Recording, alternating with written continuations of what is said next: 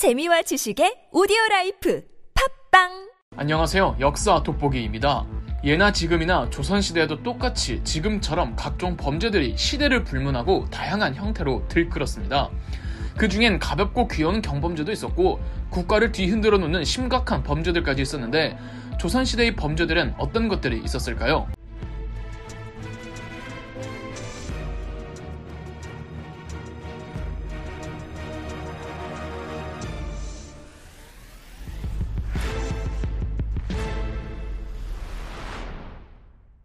가벼운 경범죄부터 시작해볼까요? 첫 번째로 소개해드릴 범죄는 소매치기입니다. 하기사 견물생심이라고 소매치기는 어떻게 보면 인간의 본능에 가까운 범죄라고도 할 수 있겠는데 조선시대에는 소매치기 범을 표낭도라고 불렀습니다. 당연한 말이겠지만 표낭도들은 인파가 많은 시장 근처에 많았고 조직적으로 팀을 꾸려서 소매치기를 하는 경우가 많았다고 합니다. 그냥 손을 몰래 집어넣어 슬쩍 하기도 하지만 아예 칼로 상대방의 주머니를 찢어서 물건을 가져가기도 했답니다. 상업이 발달하는 조선 후기에 표낭도의 소매치기 범죄 건수가 급격하게 올라가고 막 문호를 개방한 개화기 때와 일제강점기 때는 훨씬 더 많아진다고 합니다. 동아일보에 의하면 1920년 한 해에만 신고된 소매치기 건수가 333건이라고 합니다. 가장 많이 소매치기가 이루어진 곳이 지금은 운행을 안 하지만 일제강점기 때는 정말 많이들 이용했던 전차, 그 다음이 정거장, 3위가 어두운 급장이었다고 합니다. 범죄의 수위를 올려볼까요? 조선시대에도 위조화폐가 횡행했던 시절이 있었습니다. 화폐를 위조하려면 일단 화폐가 있어야겠죠.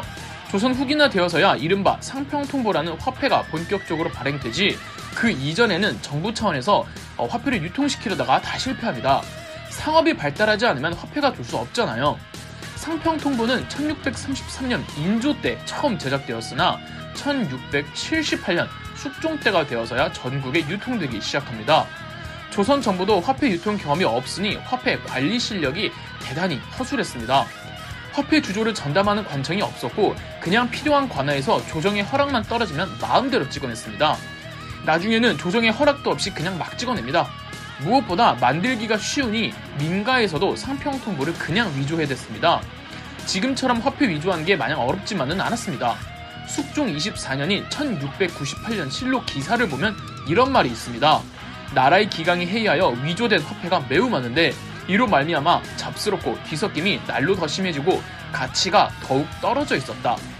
영주 즉위 연도였던 1724년에는 인천의 선갑도라는 섬에서 조선 관군이 위조 화폐 현장에 들이닥치는데 거기서 발견된 구리의 양이 3천근, 납의 양이 2천근이었다고 하니까 상평통보 위조가 얼마나 만만하게 자행되었는지 알 수가 있죠. 위조 화폐로 인한 상평통보 통화량이 너무 극심해져 인플레이션이 오니까 조선 정부가 몇 년 단위로 아예 상평통보 발행 및 주조를 금지시킨다거나 통화량을 조절할 정도였고 이 때문에 조선 후기 경제는 만성적으로 디플레이션을 겪어야만 했답니다. 위조 화폐 말이 나온 김에 위조된 물건은 화폐만 있는 게 아니었습니다. 조선 후기 때는 약재, 특히 인삼이 어마어마하게 많이 거래되는 품목 중 하나였습니다. 거의 뭐 화폐 단위였다고 해도 과언이 아닌데 인삼 시장이 활성화되어 있다 보니까 실제 인삼보다 가짜 인삼이 더 많이 유통되었고 인삼의 무게를 늘리려고 뭐 잡다한 다 넣어 판매되는 경우가 허다해서 인삼 사기를 당하는 사람이 한두 명이 아니었습니다. 영조는 경국대전의 속편에 해당하는 법전 속대전을 편찬할 때 형벌, 판례 중에서 인삼 사기죄까지 추가할 정도로 가짜 인삼 혹은 인삼 위조 장사가 흥행했죠.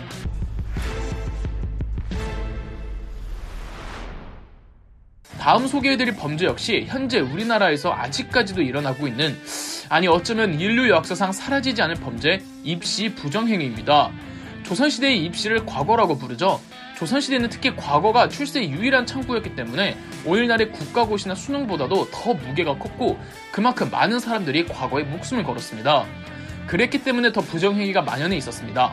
조선 후기 과거 제도가 조금씩 문란해질 땐 더 심했고요. 과거 시험장 안에 책 몇 장 몰래 찢어서 옷 속에 숨겨 놓았다거나 감독관 안 볼 때 몰래 몰래 컨닝하는 건 애교죠. 어떤 사람들은 의뢰인한테 돈을 받아 대신 과거 시험지를 작성해주는 사람이 있었는데 이런 사람들을 전문용어로 거벽이라고 불렀습니다. 이 거벽들은 주로 누가 얼마나 더 돈을 많이 주느냐에 따라 1등 시험지와 2등 시험지를 따로 작성했다고 합니다. 뭐 오늘날의 수능으로 비유하자면 돈을 더 많이 주는 사람이 더 고득점을 받을 수 있도록 해주고 돈을 덜 낸 사람은 그것보다 성적이 안 나오도록 일부러 틀려주었다는 거죠. 사실 이런 류의 범죄는 지능형 범죄로 웬만큼 똑똑하지 않고서는 하기도 힘든 범죄죠.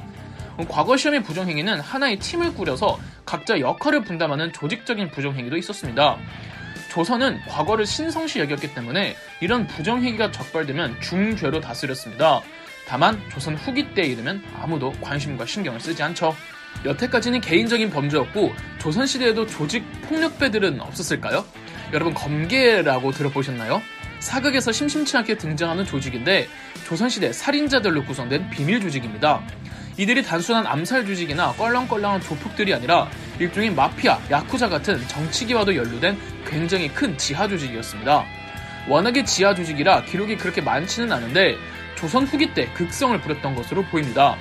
보통 중인이나 양반의 서울 등 실력 있는데 출세가 되지 못해 사회적 신분이 어정쩡한 사람들로 구성되어 있으며 창포검이라는 검을 늘 차고 다녔다고 합니다. 왜 무협 영화 보면 제아의 고수들이 들고 다니는 그 조악한 검 있잖아요. 그 검을 창포검이라고 합니다.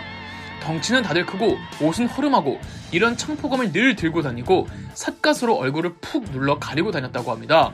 이들은 돈만 받으면 암살, 납치, 협박, 육아 관리 등 가리는 일이 없었다고 합니다.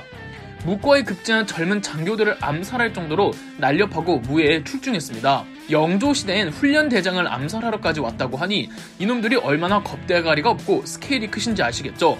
숙종이나 영조 같은 군주는 대대적인 검계 색출 작업을 했으나 이 조직은 없어지지 않았습니다. 심지어 체포된 검계 일원들을 보면 한때 궁궐 경호원 출신들도 많았다고 합니다. 이 조직이 언제 생겨서 언제 사라졌는지는 알 수 없지만 일제강점기까지도 유지가 됩니다. 구한 말에는 동학의 잔당들과 연합하고 일제강점기 때는 친일파들 암살하고 다녔대요. 조직 폭력배까지는 아니지만 파라코라는 개념이 있습니다. 그냥 시장바닥 돌아다니면서 지나가는 행인 돈 뺏고 유각 들락날락하고 누구 패주고 뭐 이런 양아치들끼리 모여있는 일종의 폭력 서클이죠. 고종의 아버지 흥선 대왕군이 원래 과거 이 파라코들을 데리고 다니던 유명한 양아치 대장이었습니다. 당시 양반들이 아직은 흥성군 시절의 흥성군을 무시하고 얕잡아 본 걸로 봐서는 사회에 큰 해가 되는 거대한 조직이 아니라 정말 양아치들끼리 모여서 침 뱉고 다니는 남봉꾼 같은 놈들이었나 봅니다. 이런 양아치 같은 놈의 아들이 왕이 되면 여전히 모질이 허수아비 왕이 되겠구나 싶어서 당시 권력을 쥐고 있던 안동 김씨 가문은 어, 흥선군의 둘째 아들을 고종으로 옹립하고 흥선군을 흥선대원군으로 만들어 주었죠. 다들 아시겠지만 이 모든 게 흥선대원군이 연기한 거였고요.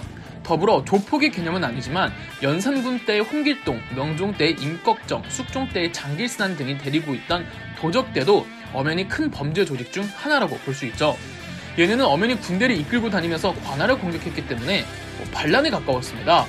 여타 범죄자들을 잡을 땐 경찰 병력을 동원하지만 홍길동, 임꺽정, 장길산을 잡을 땐 군 병력을 동원했단 말이죠. 홍길동의 활동지는 충청도, 임꺽정의 활동지는 황해도와 경기도, 장길산의 활동지는 함경도였다고 하고 얘네 셋을 의적으로 아시는 분들이 있는데 전부 의적이 아닌 무시무시한 도적대 우두머리들이었고 탐관 우리들을 응징한 건 맞는데 탐관 우리가 아니어도 관가를 약탈했고 민간 백성들을 정말 흉악하게 괴롭히기도 했습니다. 이렇게 조선의 여러 가지 범죄 유형들을 살펴봤는데 또 다른 재미있는 범죄들을 알고 계시면 댓글로 달아주세요. 그럼 역사 돋보기였습니다. 영상 재미있으셨다면 구독과 좋아요, 알림 설정까지 해주시면 감사드리겠습니다.